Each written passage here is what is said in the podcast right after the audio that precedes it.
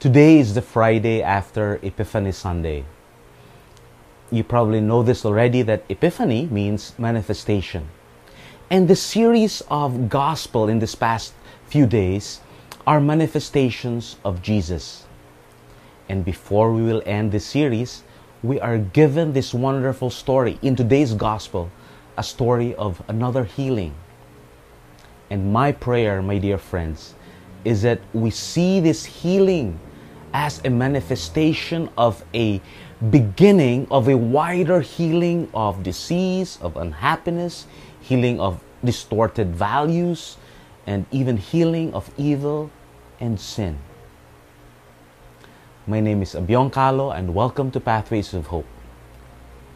Today's gospel is taken from Luke chapter 5 verses 12 to 16. And we see here Jesus healing and curing a leper. And what caught my attention actually is the attitude of the leper. We can read in verse 12 that when he saw Jesus, he fell prostrate, pleading with him, saying, Lord, if you will, you can make me clean. Lord, if you will. Well, this marks a disposition of the leper saying that he wants Jesus' will more than anything else. If I were to paraphrase what he said, he probably said, Lord, I know you can heal me. Heal me if you want it. Heal me if that's your desire. Heal me if that is your will if my healing is not important to you, it's not also important to me. The leper shows this utter humility and acceptance of God's will in his life. He wants Jesus more than he wants his cure. I do pray that we will have the same attitude. Because sometimes a lot of us, you know, when we pray, and when God doesn't answer our prayers, we get mad. We get angry at God.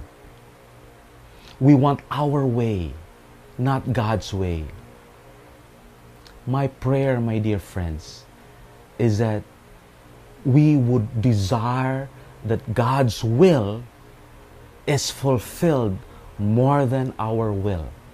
That God's will and desire is followed more than our own desires and our own ways.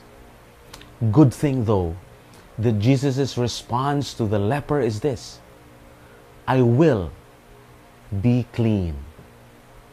We want that, right? But you know what? We are all lepers. Our soul is distorted because of our sin. And only if we lie prostrate, we fell prostrate and plead with Jesus and ask Him, Lord, if you will, you can make my soul clean. If you will, you can forgive me. And that's the kind of pleading and prayer that we will always get a positive response. And so when we are sick because of our sin, let's kneel down and plead with God and say, Lord, I know you can make me clean. If you will, make me clean. And we will always hear that response from Jesus saying, I will. Be clean from your sins. Have a blessed Friday to all of you, my dear friends.